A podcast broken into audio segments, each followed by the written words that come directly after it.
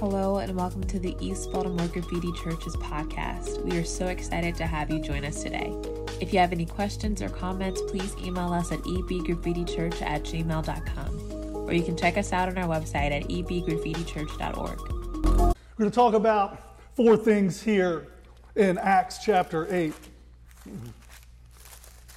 Acts chapter 8,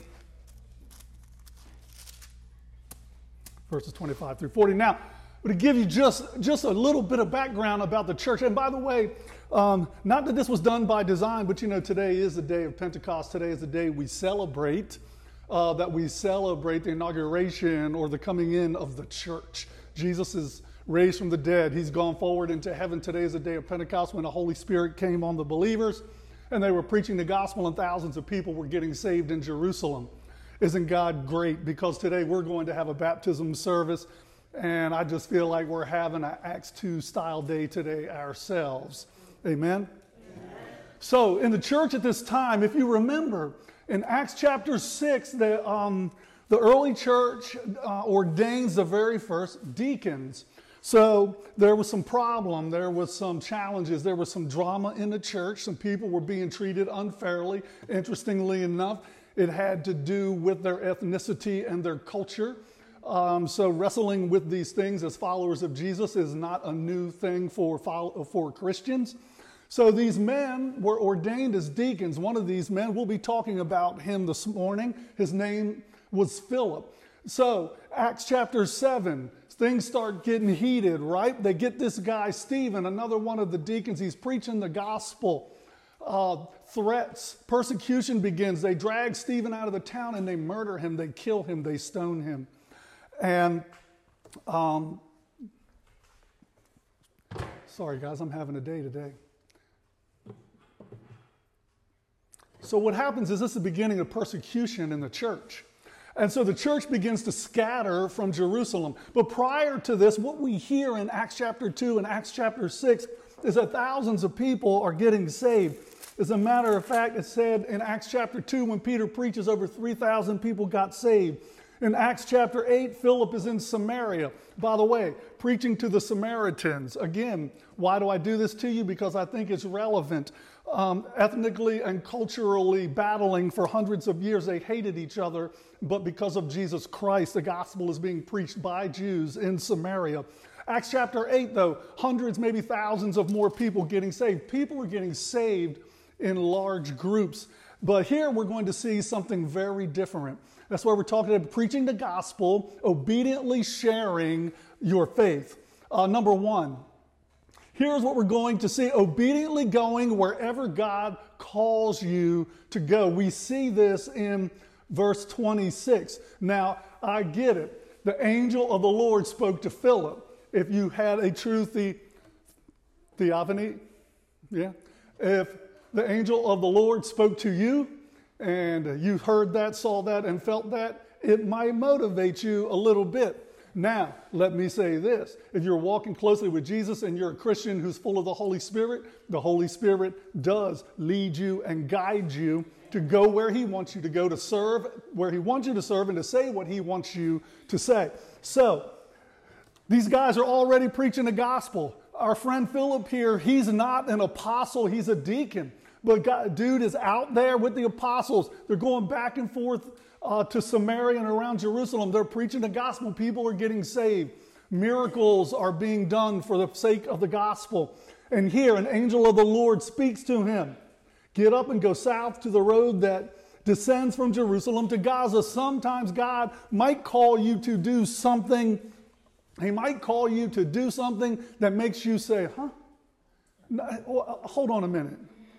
What, go see here's what happened this was about 50 miles out of his way if he was to leave the area of jerusalem where he had been he had to go in the desert on a deserted desert road where there were very little if any people and god is saying instead of being where you are preaching the gospel doing miracles and seeing people get saved i want you to leave and go down this dusty nowhere road by yourself dude does philip say huh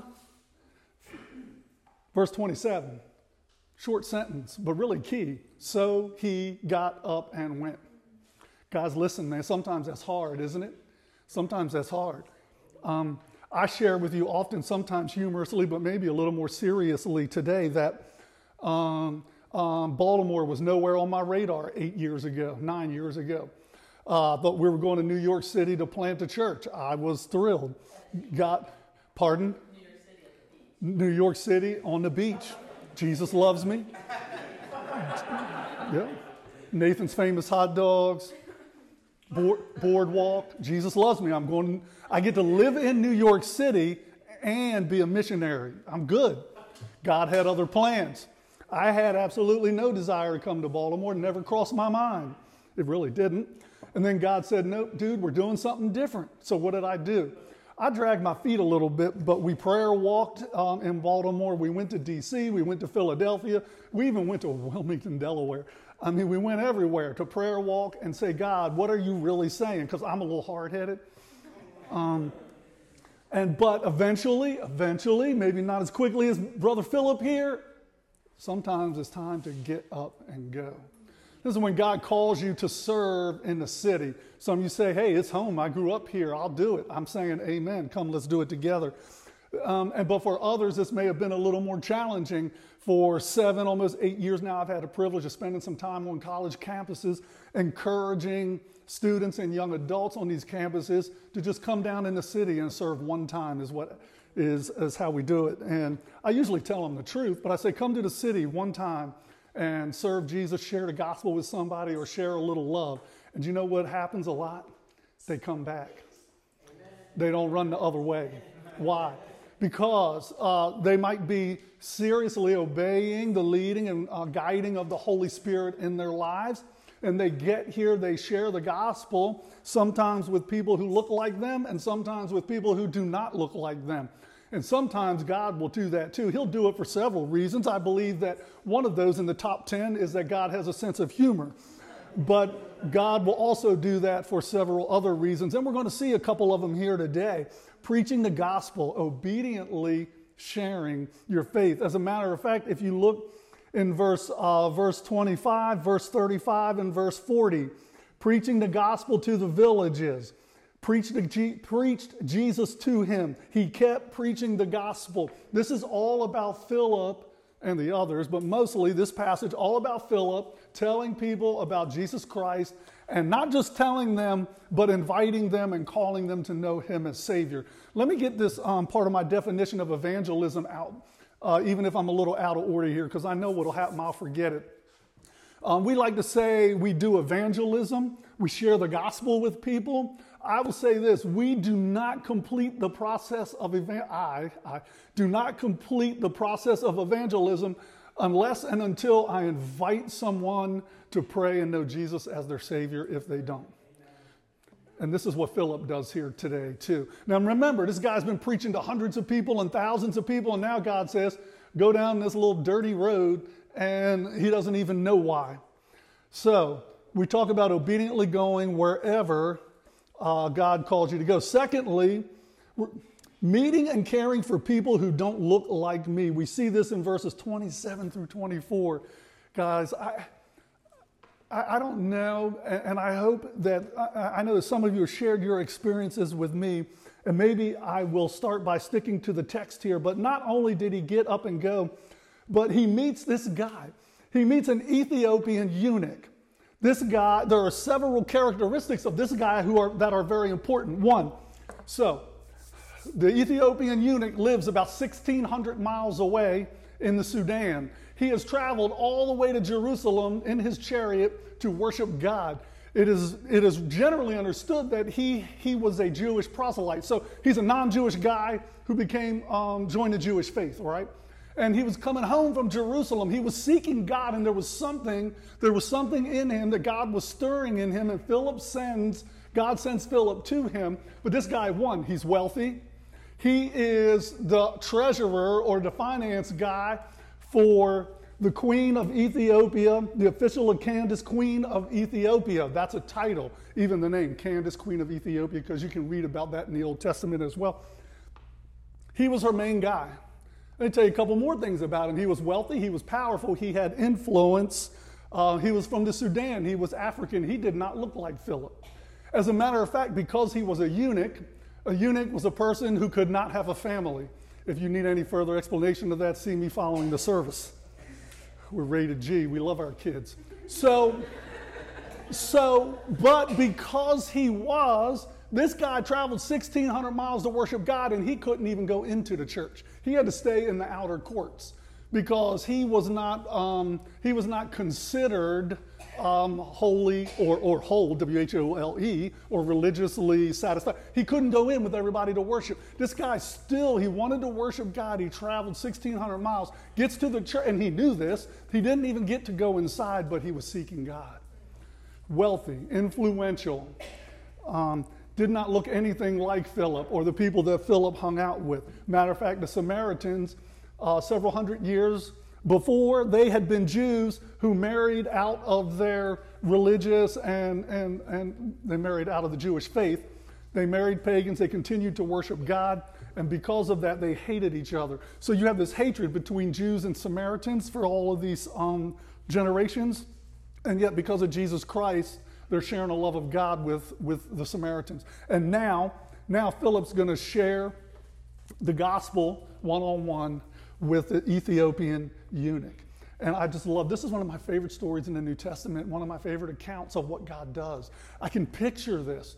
I can picture this, this Jewish man and this probably much taller, noble looking African guy standing in the chariot and, and, and what God is going to do. But there are some things that we see here that meeting, when we talk about meeting and caring for the needs of people who don't look like me, one, God gave Philip boldness. He knew he had already obeyed God. He was out on that dusty road. Sometimes we have fear until we take that first step. As a matter of fact, you know what? I, I won't lie to you. I, every now and then, it's happened to not recently, but every now and then I'll wake up at 3.30 in the morning in a cold sweat and say, what in the heck have I done, Jesus? Uh, and then God reminds me that I'm obediently following Him. But when we are following God, the leadership of the Holy Spirit, and you have that confidence, God will give you boldness. God will give you boldness to share the gospel. He'll give you boldness to get up and go. He'll give you the boldness to trust Him to meet your needs. Secondly, secondly, an invitation, and we talked about that already, right? But we're going to see, I love this. Uh, listen to what it says here. So the eunuch was sitting, he was returning from Jerusalem, sitting in his chariot, and he was reading the prophet Isaiah. Now, listen, this, um, I don't think about this very often. I'm sure somebody smarter than me told me this a long time ago. Dude wasn't sitting still. The chariot was going down the road, and, and I'm pretty sure by the language here, the dude's reading while he's, and don't do this in your car, but I've seen people do it. He's reading and driving his chariot. Listen, maybe you'll agree with me. Philip ran. So then the Spirit said to Philip, Go up and join this chariot. He's like, Dude, you're going to make a fool of yourself. You're going to start running, catch up to the chariot and say, Hey, dude, how you doing? And yeah, yeah, you ever seen? No, I won't do it today. Verse 30 Philip ran up and heard him reading Isaiah the prophet and said, Do you understand? And it probably didn't say, Do, do you understand? Do you understand what you're reading? Right? Okay. I mean, I mean, it's right? That's why I like this these narrative passages. And he said, Well, how could I understand unless someone guides me? And he invited Philip to come up and sit with him. When you're under the leadership of the Holy Spirit, he's guiding and leading you to share your faith. Sometimes people will just flat out invite you up into the chariot. Pastor, come to my house and tell me more about this Jesus. Hey, you people, you silly people have been out here talking about Jesus in the park for, for eight years. I think I want to sit down and listen. Hey, will you sit down and tell me some more? The eunuch, this wealthy, and by the way, this powerful, wealthy man who didn't look anything like Philip displayed a great deal of humility. Philip was a regular guy, ordained by God to serve his church, but just a regular guy going around with the apostles sharing his faith this wealthy, powerful Ethiopian eunuch invites him up into the chariot. Sometimes, when you are obediently following God, people, if they don't just outright invite you to share the gospel with them, they're giving you the opportunity because they, because they trust you a little bit. So, people will, because you are obediently following the Lord, give you an invitation to, and don't miss these divine appointments. I've missed them before. I've chickened out before, and um, I don't want to anymore because people will give you an op, an invitation to share your faith with them, and also be a good listener. And we see that right here in the text, right? He was reading the scripture. So picture this: Philip jumps up in a chariot. He's probably glad to get up in there, right? He gets up in a chariot, catches his breath for a second it's, it's, it's the eunuch who's reading. Philip starts out listening. And I tell you guys, there's no greater benefit. I, I'm a talker, and sometimes I've shared this with you. One of my strategies for shutting up, if I'm talking to you and you see me go like this, that I'm reminding myself to keep my mouth closed while we're talking. Because one of my goals is to be a better listener. I don't have to rattle off the Romans road in 90 seconds and ask you to pray to Jesus blood on the cross, Jesus raised from the dead, and dunk you in the pool all in five minutes. It doesn't have to be done that way, I promise. So, so dude is reading the scriptures. Philip is listening, right? So the eunuch says, Please tell me, of whom does the prophet say this? Of himself or of someone else? When I'm being a good listener, I will hear the right questions. He says, So you guys know I will not, I will never miss an opportunity to go to Isaiah chapter 53. And you guys know if I don't sneak it in somewhere around Christmas time, y'all know I'm not feeling well. Uh, you guys have heard this preached several times if you've been around here for more than a couple years. But that is what he is reading. Matter of fact, that's what most people would have read after church um, in Jerusalem uh, Isaiah was always their favorite. And so he says here, and you, not, you guys know the verse, which is not in, in Acts all of us like sheep have gone astray. Each of us has turned to his own way. But the Lord has laid on him the iniquity of us all. He says, Surely our griefs he himself bore, and our sorrows he carried. Yet we esteemed him stricken, smitten of God, and afflicted. But he was pierced through for our transgressions, he was crushed for our iniquities. And then the part that's here in Acts chapter 9, he was led as a sheep to slaughter, and as a lamb before its shearers, so he does not open his mouth. In humiliation, his justice was taken away. Who will relate his generation? For his life is removed from the earth. So the eunuch is reading this, and he's like, he's familiar with Isaiah.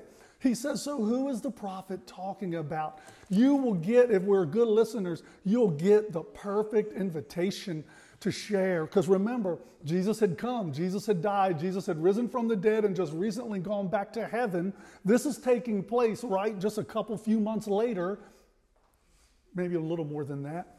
And Philip gets to tell this guy all about Jesus. He said, You know, hundreds of years, my friend, Isaiah Isaiah penned these words under the inspiration of the Holy Spirit to talk about Jesus who would come. And then Philip gets animated, and I'm sure it's not here, okay? So we're, we're, it's not in the scriptures. But that Philip said, Oh, Jesus came and he died, and he died on the cross.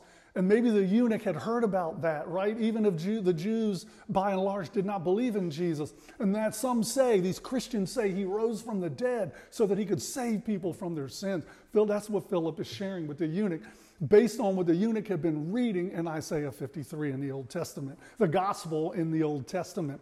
Why is that important? Because Philip was being a good listener, and you know what else? Next, he was being flexible. Don't force it. You see that there?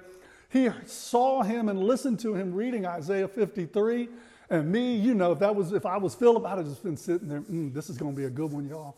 I love this passage. So Philip's probably sitting there. Oh yeah, we're going to talk about Jesus. I can tell because he knew he knew that the holy spirit had orchestrated these events in order for the wealthy eunuch to hear the gospel. And guess what? You think about some of god's purposes in suffering. This one's free. It's not in the notes. This think of god's purposes in suffering. The church is being persecuted. Stephen has been brutally murdered. This guy named saul was approving and throw, approving of all of this, throwing people in jail, locking up Christians. The church is being blasted out of Jerusalem. And then Philip's here preaching to this wealthy, influential eunuch who's going to go all the way back to Africa, to Ethiopia, a spoiler alert, with the gospel in his heart, with Jesus as his Savior. This is how the church, the gospel of Jesus Christ, spread all over the world. It spread the fastest and the furthest during times of persecution and hardship. Now, I don't risk that. I don't wish that on any group of people, on our country, and, and I don't wish that on our world, but it's certainly a fact here. God took this suffering, He blew these Christians out of Jerusalem through the persecution, and that's how the gospel began to spread all over the world. Next, we see here sharing the gospel begins with the word of God. Listen, in verse 25, you see the apostles in Philip, it says they testified and spoke the word of God. Here, where does Philip start? It says here, Philip opened his mouth and beginning from the scripture. When we are sharing the word of God with others, this is the most, when you're sharing the gospel with someone, this is the most important piece. Yes, share your testimony. Yes, share how God saved you. But, but please, please hear me. First and foremost, share the word of God. Because the Bible says the Word of God is living and active and more powerful than any two edged sword, able to, able to get down inside and divide the soul and the spirit and the joints and the marrow. When the Word of God, the Word of God can get inside someone and the Holy Spirit will activate that and God will call that person to salvation. All you and I have to do is be faithful and share it with them. Yes, tell your story but most importantly, tell God's story and tell it His way. And we see that here. So, I you ever wondered um, what God was talking about in Psalm 68 31? Um, he says, Envoys will come out of Egypt. Ethiopia will quickly stretch out her hand to God. The psalmist is writing about how God will bless people from other from other countries and other religions how God will bless them with the gospel and save them. Is it, um, is it an outright prophecy? Well, you can decide that. But I do hear, I see the psalmist in Psalm 68. He says, he says, people will come out of Egypt and Ethiopia. So, this very place, it had been talked about in the Psalms that somehow God was going to save people way over here in Africa. God was going to save people over here in Egypt. This eunuch made a 1,600 mile trip. So he said at 30 miles an hour with no interruptions, if he didn't sleep, he could go there in four days. So figure about seven days bouncing around in a chariot, um, all because he wanted to get to know God better. I say why geography and maps are fun because it puts you in the location and we get a real sense for what God for what God is doing. So preach the whole gospel. When we share the gospel, sometime, not sometimes, always, we must not be afraid to talk about the judgment and the wrath of God because if God is just, if God is holy, if He's the one true God and the only God, then, then He is trustworthy to judge the world, and those who reject Him and reject His salvation are inviting His wrath. Now, sometimes we, we talk about God's love, we talk about grace, we talk about mercy, we talk about the blood of Jesus, we talk about Jesus dying on the cross for the forgiveness of our sins, and we're saying all the right things, but repentance. And we talked about this in Ezra, right? For week for the last few weeks of Ezra, that confession is followed up with repentance. And repentance is a turning away from. And when someone comes to know Christ as their Lord and Savior, sometimes right away, sometimes over a period of time, but that repentance becomes obvious. So, all that to say, preach the whole gospel. We must not be fearful to tell people that there is a real heaven, there is a real hell, that people who reject Jesus Christ aren't going are not they are going to spend eternity separated from god unless they know jesus as their savior that's the less popular part of the gospel but it's if we're leaving it out we're not sharing the whole gospel with people then they don't we're not giving them a fair opportunity at repentance what do I? I'm not that bad a person. Pastor said Jesus loves me. He said I'll receive mercy and grace. But Pastor didn't tell me. Pastor didn't tell me if I if I didn't repent of my sins and truly know Jesus, I will bust hell wide open. Oh my. See, we can't tell half a gospel, right? We can't tell half a gospel. I think that's very important. Next, evangelism must include an invitation to be saved. Well, you heard that earlier just because I didn't want to forget it. I knew it was in there. Um, next slide, please. I, um, I did, um, yes. Rejoicing when someone becomes a Christian. In verse 39, what we're seeing here in the now some wild stuff happens here, y'all. Now you got to believe in miracles to believe in what goes on here. So, an angel of the Lord appears to him in the beginning in verse 25. Most folks in the New Testament say that was probably uh, Gabriel appearing to him. Um, but then the Holy Spirit tells him to go and talk to the eunuch. Well, that's not a stretch for us, right? Leadership and guidance of the Holy Spirit. But now it's going to get real wild here. He says, um, he ordered the chariot to stop. They both went down into the water, Philip as well as the eunuch, and he baptized him. Listen, dude got saved, dude got baptized. We make a big fuss over baptism, and we should. It's a celebration. But you know what? We should keep the pool full and keep it warm more often because when someone comes to know Jesus Christ as their Lord and Savior, they're ready, truly know Jesus, they're ready to make that public profession of faith. They may not know it yet, and, and you, get, you get to tell them that, right? Get saved, get baptized. It's time to go. Look, these guys are in the chariot. Dude said, Hey, here's some water. What's preventing me from being baptized? Now, verse 37 is in my Bible and it may not be in yours. Some say the earliest manuscripts did not have that actual invitation. And even though it's in this particular Bible, um, I tend to agree that maybe it's not really in the early manuscripts where Philip tells him he has to get saved. So I'll let you wrestle with that another day. It'll give you something to give you something to study.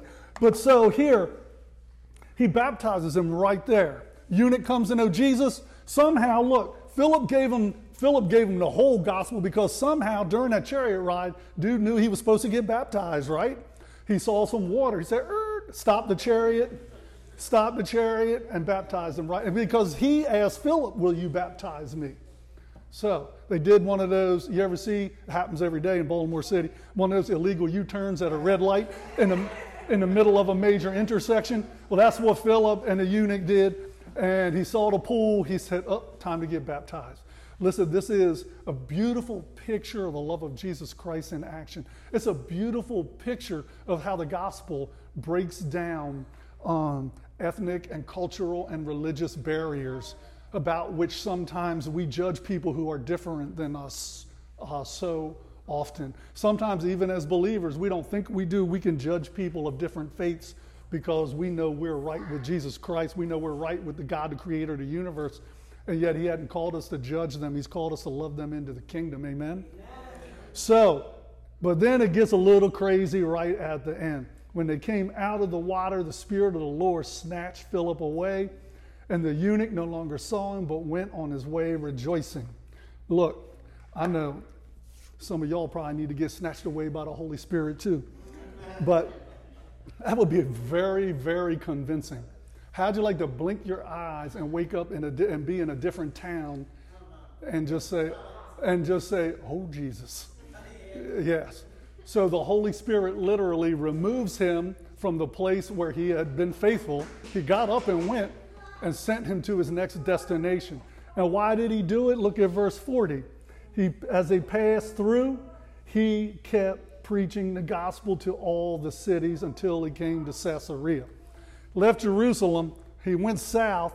God messes him up on the desert road. Eunuch gets saved. This guy, he's back on his way to Ethiopia. And then he takes Philip and sends him on his long journey north, preaching all the way back up to Caesarea, preaching the gospel, sharing his faith. Acts chapter 8, 25 through 40. I just love this account for so many reasons. Um, couple of couple of notes I certainly missed because somehow they got left somewhere. If I get to share anything with you today, as you observe this baptism, you are watching, you will be observing our friends publicly declaring their faith in Jesus Christ as their Lord and Savior. They could have done this the day they got saved. Uh, sometimes, and I'm one of these people, I got baptized twice. I'll save the humorous stories. I got baptized when I got saved, and then I got baptized again because I was so bad I thought I needed it again.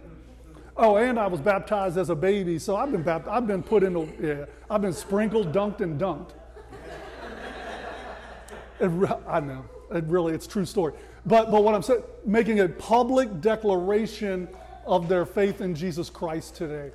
And you know, if you observe that today, if you observe this today, and you say, Pastor, you know what? I want to know Jesus too. So, you know what, Pastor? I want to know Jesus and get baptized. Look, we'll put you in the pool right now. I got.